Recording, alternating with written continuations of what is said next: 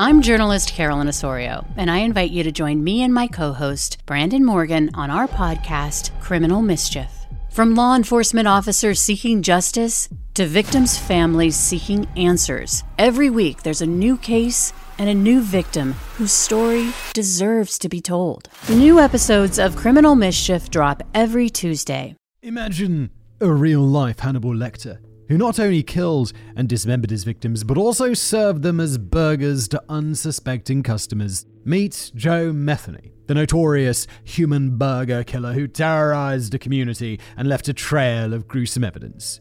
Brace yourself for a chilling account of one of the most heinous crimes in modern history and discover the disturbing psyche of a man who crossed all boundaries of humanity.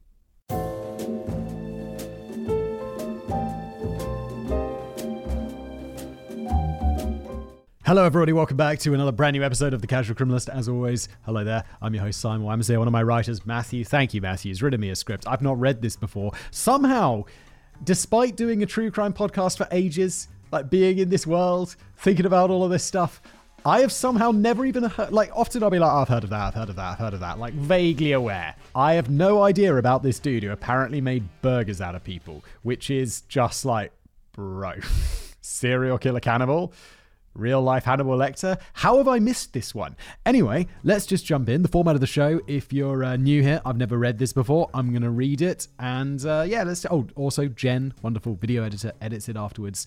Uh, or also audio, of course, depending on how you consume this as a podcast on YouTube, whatever. Let's just jump in.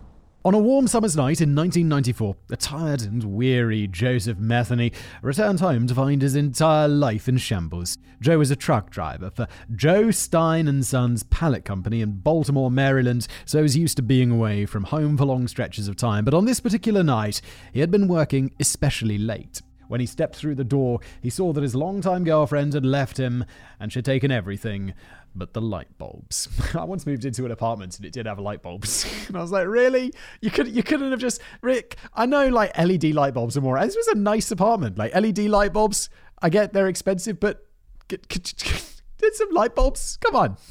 This may not sound like a tragedy, considering Joe would later admit that he couldn't have cared less about his worthless girlfriends, or the furniture for that matter. However, there was something else missing, besides the boxy television set, rusted kitchen appliances, and countless piles of dirty, unsorted laundry.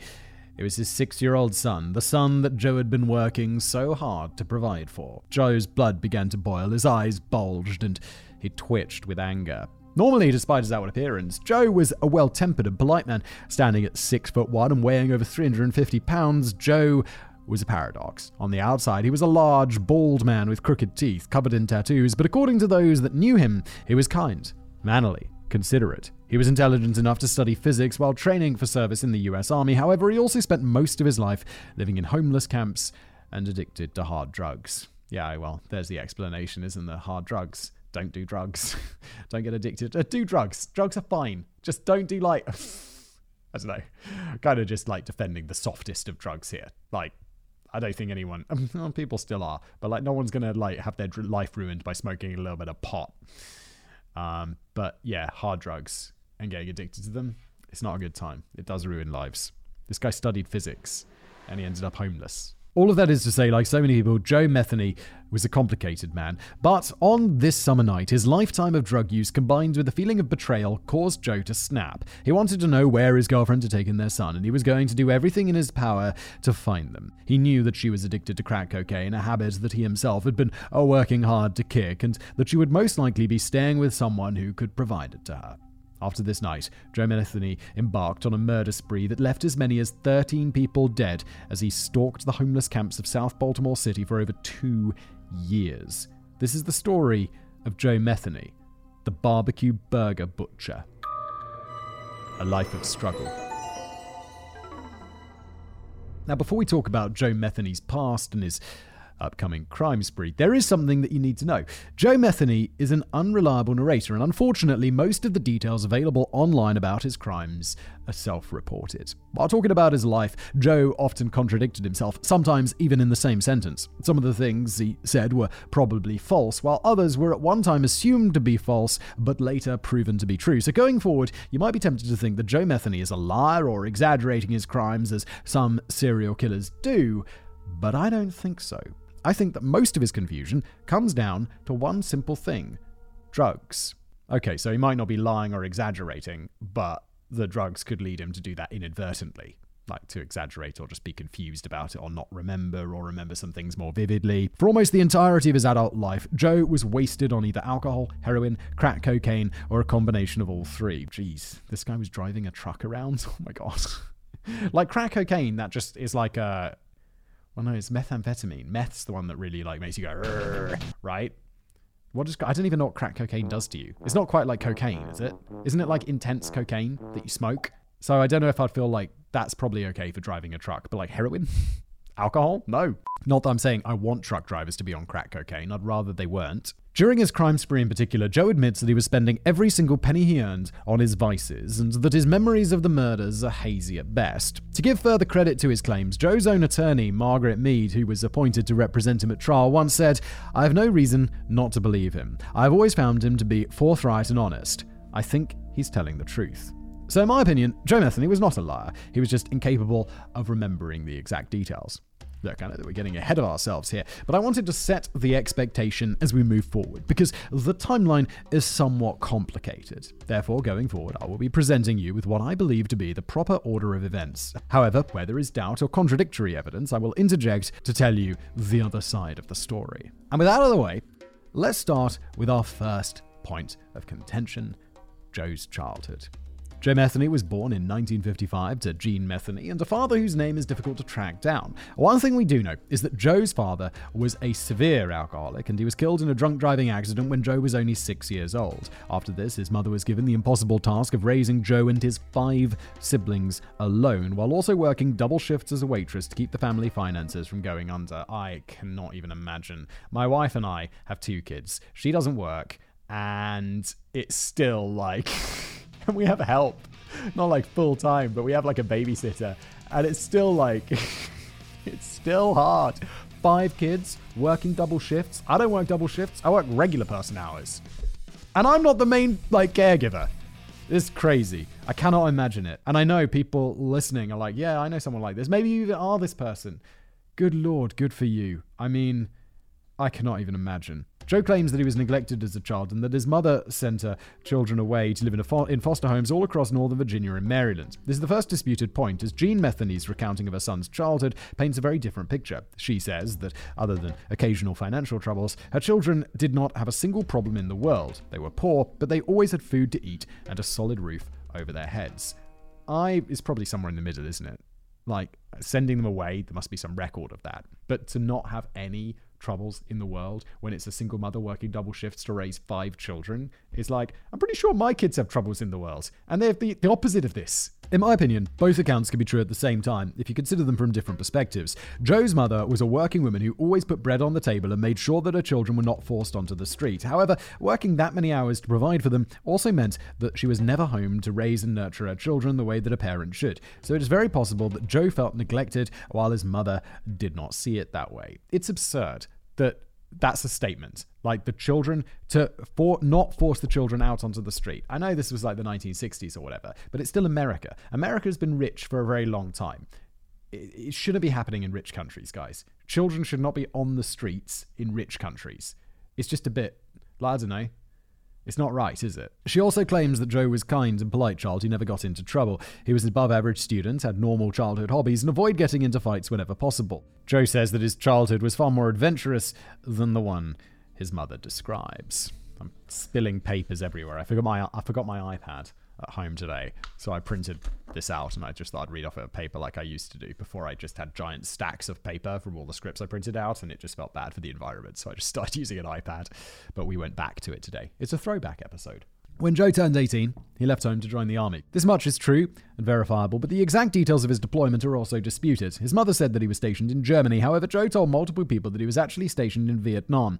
He claims that his drug dependency started with heroin while living and fighting in the Vietnam jungle. As I said, there's no questioning the fact that he was in the army because official records prove that he was, but it's unlikely that he was stationed anywhere near Vietnam because, as many people online have pointed out, the US had already pulled out of the war by the time Joe entered the military and troops were no longer being stationed there. Either way, after leaving the army, Joe did not return home. Instead, he spent the next decade and a half drifting around, never really establishing himself anywhere, and choosing to live among the homeless population in various cities across the eastern seaboard. This is where his drug dependencies really started to take hold. He was already a heavy drinker, but soon he found himself needing more. He turned back to heroin and eventually crack cocaine. He attempted to maintain steady employment, however, that is almost impossible when you spend 10 hours each day passed out in a gutter and the other 14 desperately trying to score your next hit. Yeah, drugs destroy lives. And I mean, I don't know what the stats are, but there must be so much drug use that leads to homelessness, right?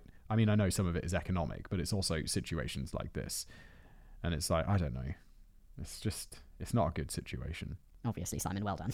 Rocket Money, formerly known as Truebill, is a personal finance app that finds and cancels your unwanted subscriptions, monitors your spending, and helps lower your bills all in one place. It probably help lower the bills by getting rid of those damn subscriptions. Like so many. I've done this in the past, like way before I had this service, way before I probably I did this back in the day and it was such a pain in the ass. I was just getting so upset with how much was coming out of my bank account. It was just like random things. I didn't even know what it was. It was so painful to get rid of them all. Look, 80% of people have subscriptions they forgot about, like that streaming service you bought to just watch one show, or that free trial that you never even used. Yeah, or the combination of the two is worse, where it's like, yeah, sign up for seven days for free, and then you watch the show you want, and then you forget about it, and then you're getting billed every month for the rest of eternity. Not with Truebill. Not with Rocket Money, they help you out. They'll help you easily identify your subscriptions so you can stop paying for the ones you don't want. Simply find the subscription you don't want and press cancel, and Rocket Money will cancel it for you. No more long hold times with customer service or tedious emailing back and forth. Rocket Money makes canceling subscriptions as easy as a click of a button.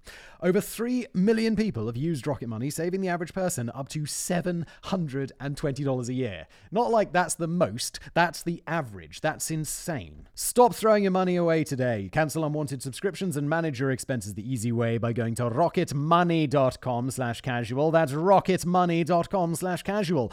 rocketmoney.com slash casual. And back to today's episode. For over 15 years, Joe continued to live like this. He floated around committing crimes, acquired a few small felonies in the process, and eventually landed in South Baltimore City. Now in his late 30s, Joe met a woman. Like Joe, she was also homeless and addicted to various drugs, but when Joe found out that he had gotten her pregnant, he attempted to clean up his life to provide for them. To do this, he got his CDL, commercial driver's license, and started to truck for a pallet company called Joe Stein and Sons. At this point, Joe seemed like he was really trying to turn his life around. I'm not sure exactly where his family was living, but at the very least, he claims that it was a house and not some tent down by the river. Unfortunately, neither he nor his girlfriend could completely kick their drug habits, and on that fateful day in 1994, when Joe's son was six years old, she left him to score drugs with another man. This destroyed Joe and marked the start of the complete collapse of his mental health. The long night. To find his son, Joe spoke with friends, drug dealers, work acquaintances, but nobody had heard from either of them. Since stalking his ex girlfriend had become his obsession, Joe quit his job and dove headfirst back into the world of drugs, so there would be nothing to hold him back. After injecting or smoking his remaining money, Joe had no way to pay his bills and once again found himself homeless. He moved back into one of the homeless camps that he'd been living in previously, a spot known as Tent City, and began questioning people in the few hours of each day that he was able to stay conscious. After months of searching, Joe learns that both his ex girlfriend and her new man had been arrested for possession of drugs and that his son had been taken by the state of Maryland and placed into foster care. With multiple felony convictions and his own drug habit once again weighing him down, Joe was convinced that no judge would ever release his son into his custody, which um, is a fairly acute observation there if you're homeless and the, uh, the kids in foster care. Um, foster care is not brilliant, it's not where you want kids to be, um, but it's if I were the judge, I'd make exactly that call. Now, at this point, any rational person might decide that the best thing to do is clean yourself up, find steady employment, and work your ass off to prove the judge that you are a reliable father. However, at this point in his life, Joe was not a rational person. In Joe's mind, his son was lost to him forever, and there was nothing he could do to change that. So, if he couldn't have his son, he wanted the next best thing. Joe decided he was going to murder his ex girlfriends and the drug pushing piece of who cost him his family. Joe asked the man where his ex was staying, and he was informed that the pair were headed to the Hanover Street Bridge to buy more drugs and to get high. Infuriated and seeing his chance to act, Joe grabbed an axe, which was occasionally used by the camp for self defense against rival homeless gangs. He set off into the night after Smoking some more crack, that is. When Joe arrived at the Hanover Street Bridge, he found two men, Randall Brewer and Randy Piker. Both were passed out on an old rotting mattress, high beyond belief and unintelligible. Joe quickly woke them and began grilling them for answers. He learned that these two men had gotten high with his ex girlfriend, but they told Joe that the couple uh, must have left after they had passed out. Furious, Joe raised the axe and brought the blunt end of it down onto the men's heads repeatedly. He left their bodies on the mattress, uh, where they had just been sleeping. That same night, underneath, that same bridge, Joe lured, interrogated, and killed two separate sex workers who he falsely believed could lead him to his real targets. However, instead of leaving them out in the open like he did with Randall and Randy, he decided to toss their bodies into the nearby Patapsco River. While disposing of them, Joe claims that he was spotted by a dock worker working the midnight shift. He confronted the man and then beat him to death with a steel pipe. The man's body was also thrown into the river. After about seven straight hours of hunting, interrogating, and murdering his five victims, Joe Metheny waded into the waters of the Patapsco at dawn and washed their blood from his body and clothes. He then washed and returned the axe to the homeless camp. He found a nice pile of trash to use as a pillow and fell deeply into a drug induced slumber. So this dude went from regular. Drugs are a hell of a thing. He went from pretty much just regular trucking dude to having this mental break, smoke some drugs, and then murdered four people. Was it four or five in one night? From nothing? Jesus. Don't do crack. Oh my lord. Murder after murder. For the next few weeks, Joe continued to search for his ex girlfriend all across South Baltimore. However, unfortunately for Joe, his drug fueled night of revenge eventually landed him inside a holding cell after police discovered Randall and Randy's bodies atop the old mattress. How did they, how did they tie this together? Unfortunately for the victims, because it had taken the police over three weeks to discover their bodies. Oh my, three weeks? Much of the evidence that tied Joe to the murders had already been lost or contaminated. This included the murder weapon, as on August 2, 1995, another homeless man, Larry Amos, had used the self defense axe to murder another homeless man, Everett Dowell, underneath the same Hanover Street bridge. It wasn't until police began investigating this new murder that the bodies of Randall and Randy were even discovered. Larry Amos was then arrested and charged with first degree murder, but that charge would later be reduced to manslaughter. He was given eight years in prison. Feels a bit light for America in murder, of which he only served one year and nine months. He murdered somebody with an. He's literally an axe murderer. Use that shockingly light sentence as a barometer for how much police and judges actually care about the lives of homeless people. Good lord. Although Joe did spend the next year in jail waiting, awaiting trial, he was eventually acquitted and released back onto the streets. It's also mad that a dude can spend a year in jail awaiting trial and then be acquitted. That's insane. You just get arrested for something. Let's, I mean, obviously not in this case, but let's say you're innocent. They arrest you. You wait a year in jail awaiting trial? How is that fair? What is going on? Joe was now a charge free and drug free man, but the latter would not last long. He had been forced to get clean while in jail due to the low supply on the inside, but as soon as the first opportunity presented itself, he was back on heroin. With his name cleared, Joe returned to his old job site at Stein & Sons Pallet Company and convinced his bosses to rehire him. Because his boss had a habit of hiring mostly reformed felons, Joe Metheny was brought back on board as a forklift driver and paid a measly $7 per hour. With nowhere else to stay and not wanting to return to the homeless camp, Joe requested to use the trailer located at the rear of the pallet com- company's property as a home. He offered to be the property's night watchman in return, and his bosses agreed. The trailer, which was small, dirty, and collapsing into itself, was located at the rear of the Steins and Sons property and surrounded by tall trees. A chain link fence and stacks of old broken pallets separated the trailer from the nearby main road. It wasn't much, but Joe quickly made it his home. Yeah, it's not bad for like something totally free. well, my expectations really low. It's like all I got to do is watch the property at night, and you can live there for free. That sounds like quite a good deal, even though it's a dump. If you were homeless previously, that's a hell of an upgrade. A lot had changed for Joe Metheny over the past year, but one thing that remained the same was his hatred for his ex-girlfriend and his desire to see her dead. But despite his best efforts, Joe was never able to find her again. She had simply vanished, and Joe hoped that meant she was dead. Still, his anger lived on, and one night while cruising through South Baltimore City, Joe spotted a woman that he vaguely recognized. Her name was Kathy, and she was dressed in a pair of cut off jeans, a white pullover sweater, and white tennis shoes. She carried a purse over her shoulder. This was 45 year old Catherine Ann Magaziner. She was a sex worker who had spent years on the streets and was addicted to multiple hard drugs. She wasn't Joe's ex girlfriend, but she reminded Joe of her. He rolled down his window and called to her. She looked at him and offered a smile that revealed multiple missing teeth. She approached the car, and Joe asked her if she would like to join him in his trailer. He made promises of money and drugs, and she agreed. Inside his trailer, Joe and Kathy had sex, and then, uh, while she lay half clothed and high out of her mind on Joe's mattress, he lunged at her and strangled her with a nearby extension cord. She was too far gone to put up any significant fight, although even if she had been in her right mind, a frail 130 pound woman wouldn't have stood a chance against the massive Joe Metheny. What comes next? Requires its own separate content warning for anyone eating. Oh god, or maybe just anyone doing anything. This is about to get grim, isn't it? Because it's an episode about a dude who turned people into burgers. What kind of hamburgers? Che- cheeseburgers. On the floor of his trailer, Joe proceeded to desecrate her corpse by harvesting as much muscle tissue as he could from the meatiest parts of her body. He stored this meat in Tupperware containers inside his freezer, and after disposing of the remainder of her body in a shallow grave in the forest behind his trailer, he seasoned this meat, cooked it, covered it in sauce, and ate it. He is this dude has lost his mind. Drugs have made this dude lo- lose his mind. He was I don't believe he was born this way. Something snapped. Like that combination of his son, his uh, girlfriend taking his son away, and the drugs. He something went wrong. Like his brain got broken, and now he's insane. He claims he doesn't know why he ate her. He just did. Months later, he would return to her grave and further desecrate her body by cutting it into seven pieces and reburying each piece separately. A head was taken back inside the trailer, thrown in a box, and left to rot. Eventually, he disposed of it off site, and it was never recovered. In the weeks following her death, Joe found that he was unsatiated with simply eating her himself. He gathered the supplies he would need to open a street side. Bruh. Dude. Barbecue cart fashioned a handwritten makeshift sign, and ground up small amounts of her frozen remains into fresh beef and pork. He rolled this mixture into patties and loaded them into his food cart. Then, as unsuspecting people went about their day, he served them this rancid meat.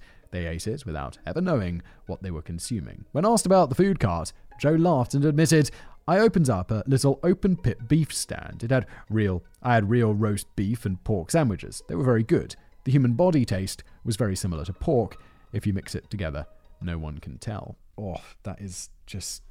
That is not right. This did not stop with Kathy. Joe continued to lure homeless sex workers into his home by providing them with drugs. He killed them, harvested meat from their bodies, then dumped them all around Baltimore. He claims to have killed at least 10 women in this way, but due to the way homeless people go unreported, police were not even aware that they were missing. On November the 11th, 1996, Joe lured Kimberly Spicer to his trailer and attempted to sexually assault her with a beer bottle. She fought back, and Joe stabbed her 26 times in the face and neck. He then dragged her body to the woods behind his trailer and tossed it in the bushes. On December the 8th, 1996, Joe lured another woman, 37 year old Rita Kemper, into his trailer, just as he did with the other women. Rita knew Joe fairly well, as they had been using crack cocaine together for many years, but Rita was clear that she was not interested in Joe sexually. That night, while high, Joe ordered Rita to remove her clothes. Rita resisted, and Joe hit her twice. While hitting her, he laughed and said, I'm going to kill you and bury you in the woods with the other girls. Ooh.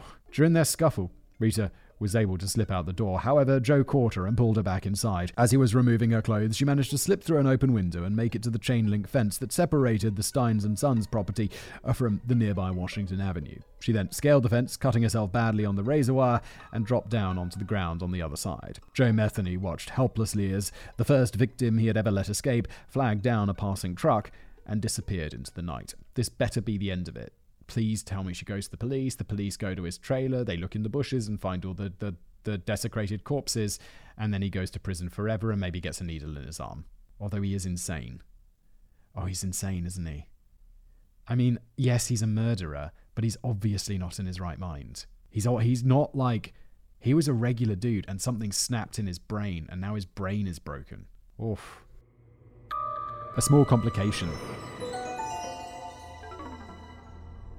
After Rita Kemper's escape, Joe braced for the worst. He was sure that she would go to the police, but for some reason, possibly because she was a homeless sex worker, Rita did not immediately report Joe's attempted sexual assault.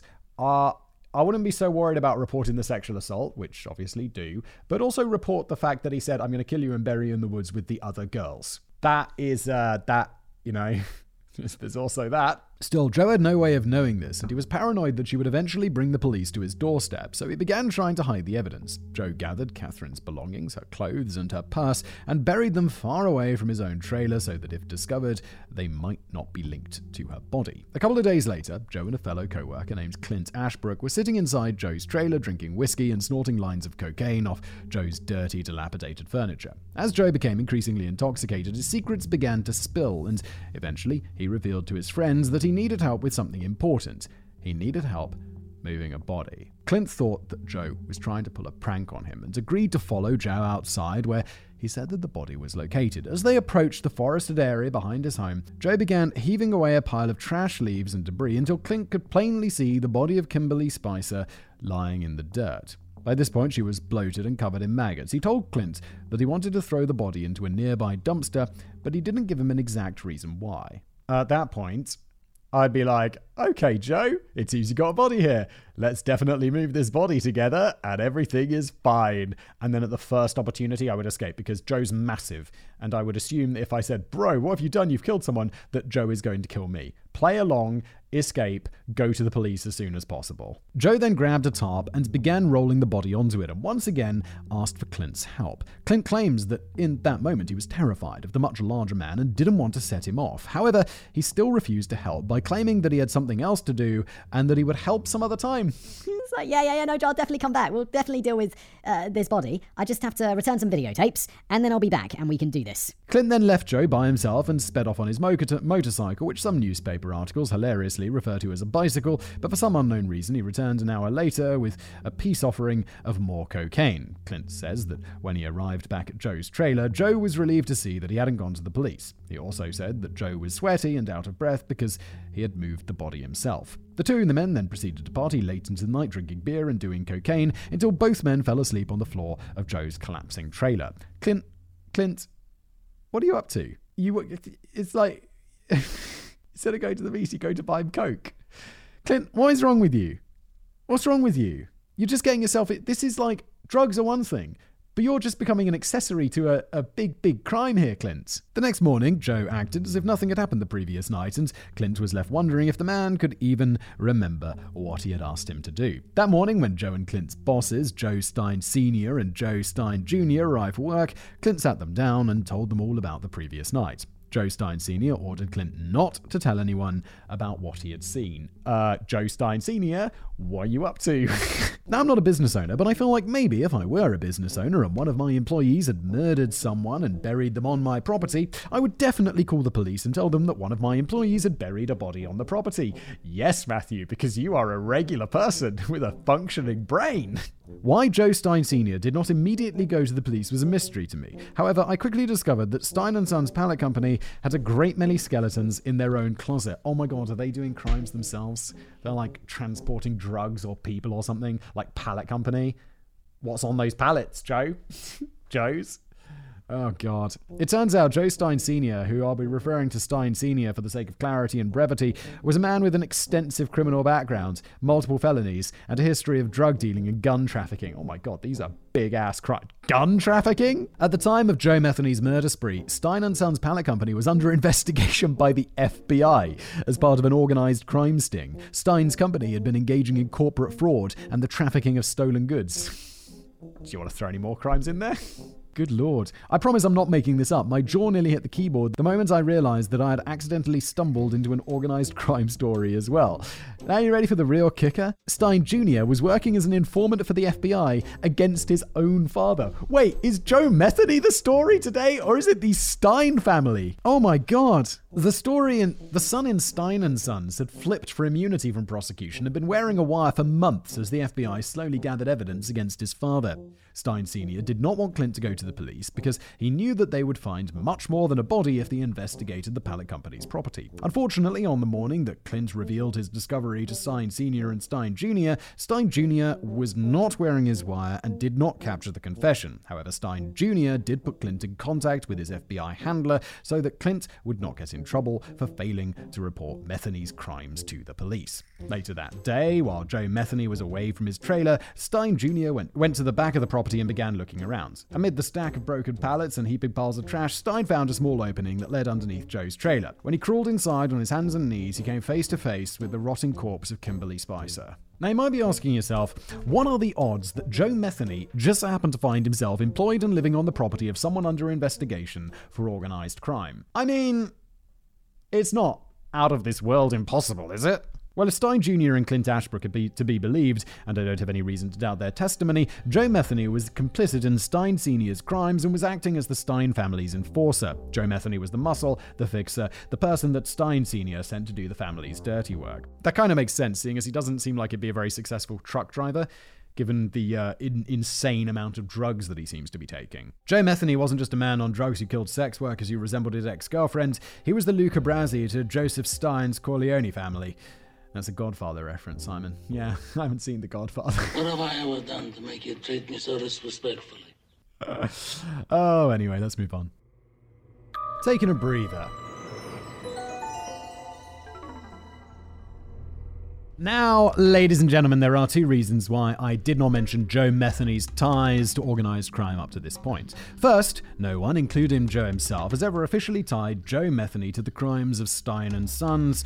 No charges were ever filed against him, and despite having ample opportunity and displaying an eagerness to confess, Joe never talked about or admitted to anything that Stein Jr. or Clint Ashbrook alleged. That means that even if we had wanted to tell you about Joe Metheny's specific crimes, I wouldn't have been able to give you any details beyond beyond what he may have been involved with by association. Without fully jumping into speculation, all I can say for certain is that Joe Metheny was tasked with guarding the Stein and Sons property by acting as its night watchman. That is all that he has ever confessed to. Second, I wanted you, the audience and Simon, to feel just a tiny fraction of the shock that the FBI agents must have felt when they learned that they had inadvertently stumbled into a full on serial killer while investigating something completely unrelated. I have to say that yes, it was it's a it's a shocking reveal, sure, but also criminals are going to work like criminals attract criminals. The fact that they hired this guy to be their enforcer, he's an enforcer. He literally does violence to enforce stuff for crimes, and it, he turns out to be a murderer. It's like, yeah, okay, what a, it, that doesn't seem super surprising to me. Sure, it's a little bit of a coincidence. Okay, it's a bigger, big, it's a medium-sized coincidence. Am I being unreasonable with that? Is that way less common than I think it is that just criminals get up to criminally stuff together? I mean, can you imagine how Stein Jr.'s FBI handler must have felt when a random man approached him and said, Hey, Mr. FBI man, your mole just outed himself to me, and I've got a hell of a secret to tell you.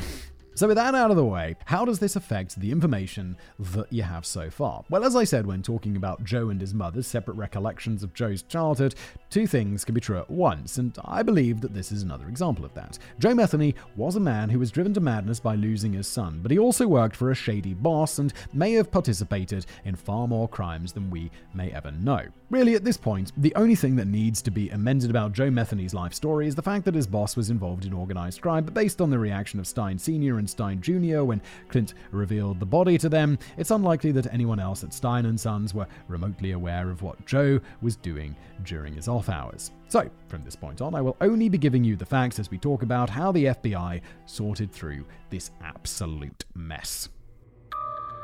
The arrest of Joe Metheny. This new revelation by Clint Ashbrook lit a fire at the FBI. Up till this point, they had been taking their time to ensure that they had enough evidence to convict everyone involved. However, because of this new complication, they were forced to accelerate their investigation. This was due to the very real fear that Joe Metheny uh, would kill again. They also didn't want to give Stein Sr. the opportunity to destroy any vital evidence before they could move in and make the arrests. On December the 15th, 1996, at 1:40 a.m., Joe Metheny and Stein Sr. were arrested while exiting the company's Christmas party. Joe Did not resist. He did not put up a fight. He seemed like he had already come to terms with his arrest before they even slapped the cuffs on him. With their two main targets now in custody, the FBI proceeded to round up the grunts. One employee was arrested and later convicted for arson for burning down two trucks that belonged to a rival company. He was given 10 years in prison. Two others were convicted of theft of merchandise, and, and Clint Ashbrook was also convicted of arson for a separate offense. Stein Sr. was charged and later pled guilty to one count of possession of stolen firearms and a one count of destruction of property by fire. He also uh, pled guilty to one count of aiding and abetting for his attempt to cover up Joe Metheny's crimes. He was sentenced to 10 years in prison. Stein Jr. and the other members of the Stein family who had cooperated with the FBI were relocated for their own protection. On the night of their arrests, many employees found themselves in hot water, but Joe Metheny's water was boiling. He was separated from the rest of the group and transported to the homicide unit of the Baltimore City Police Department. He's like, oh yeah, okay, we're just getting arrested for being, I'm getting arrested for being an enforcer and all that stuff. I hope they don't discover the bodies in there, and then you get transferred to the murder department. And you're like, oh no. Where are the other guys? Why are they not here as well? Do you guys? Is is it about the? busted. When Joe was interrogated about the women who had been found underneath his trailer, investigators were shocked by what came next. Joe Metheny confessed. They assumed that he would lawyer up, shut his mouth, and say nothing like he did when he was arrested for the murders of Randall Brewer and Randy Piker, but Joe seemed to already know that he was sunk. He didn't hold back. He answered every single question asked of him by both the FBI and the local police. Joe confessed to the murders of Catherine Magaziner and Kimberly Spicer, as well as the slaying of Randall Brewer and Randy Piker. He confessed to the kidnapping and attempted rape of Rita Kemper, and then went on to confess to another eight murders. During questioning, investigators asked Joe why he had killed Kimberly Spicer, and he responded, Sense of power. I don't know. Vulnerable. I dread it. I got a rush out of it. I got a high out of it. Call it what you want. I had no real excuse why, other than I liked to do it. I don't know how to describe it. At first, they weren't sure whether or not to believe him, so they asked Joe to take them to the bodies. At this point during my research, I stumbled across a rather familiar name. During one of my recent videos for Into the Shadows, that's another YouTube channel that I host, by the way, check it out, I talked about body farms. Now, scientists use donated corpses to study human decomposition and perfect body recovery techniques. The pioneer of this field, Dr. William Bass, and his students placed corpses into an open field in Knoxville, Tennessee, to study how the elements affect decomposition speed. One of Dr. Bass's students that I mentioned by name was William Rodriguez. In the 1980s, Rodriguez was just another student. However, now in this story, he's William C. Rodriguez III, PhD. He's also the leader of the forensics team charged with excavating the areas that Joe Metheny pointed out to his investigators.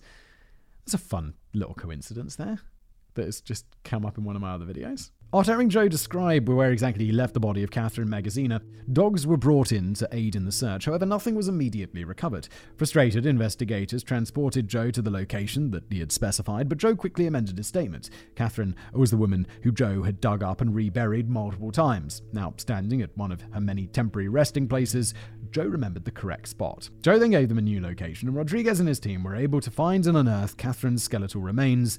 Uh, just as Joe had confessed, he had dismembered and buried her in multiple locations throughout the woods. Rodriguez was able to find all of her remains, save for the cranium, which would never be recovered. Using the teeth of the body's lower mandible, he was able to confirm that the body did indeed belong to Catherine. Joe was transported to and from jail to various locations where he thought police might find more victims, but unfortunately, no more were ever recovered or identified.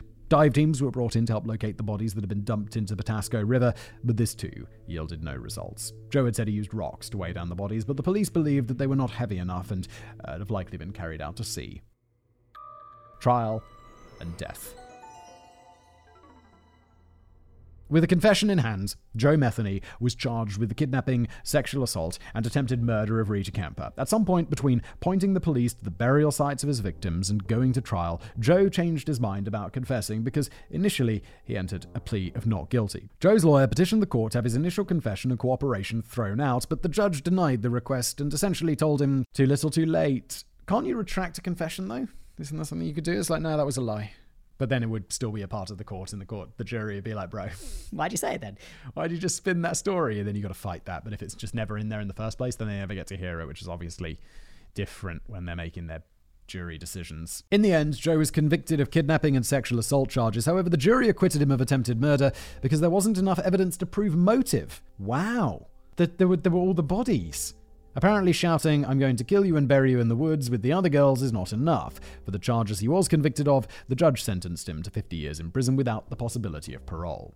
Next, in August of 1998, Joe was put on trial for the murder and robbery of Kimberly Spicer, the woman he had dismembered, buried, dug up, decapitated, reburied, and eaten. Oh, okay, so I'm sorry, that was just one of the things. So this is, uh, there's, there's other bodies and other murder trials. In another episode of The Casual Criminalist, titled The Bizarre Case of Paul Powell, Danny talks extensively, the writer, talks extensively about the death penalty in Virginia and how certain circumstances can ele- elevate the crime of murder to aggravated murder. To keep from rehashing that discussion and boring long-time viewers, I will keep things simple by saying that if someone commits murder while engaging in another crime such as sexual assault, robbery, or any other atrocious felony, their charge can be raised from first-degree murder to aggravated murder in the first degree and uh, Matthew's about to say that that can have the death penalty attached to it. This means that, per the laws of Maryland in 1998, Joe, had Joe simply murdered Spicer and left her body to be found by the police, he would only have been eligible for life in prison. But because he had robbed her, stripped her naked in the process, and stolen her purse, his crimes were elevated, and he became eligible for the death penalty. At his trial, Joe begged for death. Oh, while testifying, he turned to the jury, looking each of them in the eye as he spoke, and said, The words, I'm sorry, will never come out for they would be a lie. I am more than willing to give up my life for what I have done, to have God judge me and send me to hell for eternity. On November the 13th, 1998, Joe's request was granted and he was sentenced to death for the murder of Kimberly Spicer. Unfortunately for Joe and fans of the death penalty, I I just feel he was he was not in his right mind. I mean, I feel like more needed to be established about whether he was an enforcer and stuff and whether he had this other violent history, or was it just that his brain snapped? From too much drugs and his son being taken away, and he just lost his mind. Did they not even try that as a defense? Unfortunately for Joe and fans of the death penalty, the sentence was later overturned in the early 2000s and reduced to life in prison without possibility of parole. This happened after it was decided that the act of burying Spicer's clothing was an attempt to hide her identity, not that the murder was the result of a robbery. As far as the law is concerned, these are two distinctly different acts. God, that's such a weird law, isn't it? Joe was then convicted of murdering Catherine Magaziner, and all other charges against him were dropped once this sentence was handed down, as there was simply not enough evidence to convict him of any other crimes. One case in particular involved a woman named Toni Lynn Ingrassia, and although police were almost certain that Joe was involved in her death, they couldn't prove it. Toni's father uh, was told that he would have to be satisfied with and share in the justice that was reached during the other girls' trials. After his death sentence was overturned, Joe transferred to the Western Correctional Institution in Cumberland, Maryland, where he lived until his death on August 5th, 2017, at the age of 62. And that's where we end today's episode. That was a grim one. I have to say, I thought there would be more bodies cut, be cutting up and turned into burgers, and I was relieved it was just a very short section because, oh my. Um, thank you for watching. If you enjoy this show, please do leave it a review. Uh, if you're listening as a podcast, if you're on YouTube, like, subscribe, and I'll see you next time.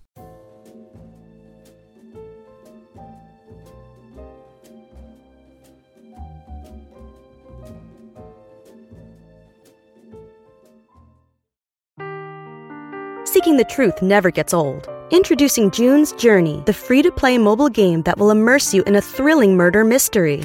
Join June Parker as she uncovers hidden objects and clues to solve her sister's death in a beautifully illustrated world set in the roaring 20s. With new chapters added every week, the excitement never ends. Download June's Journey now on your Android or iOS device or play on PC through Facebook Games.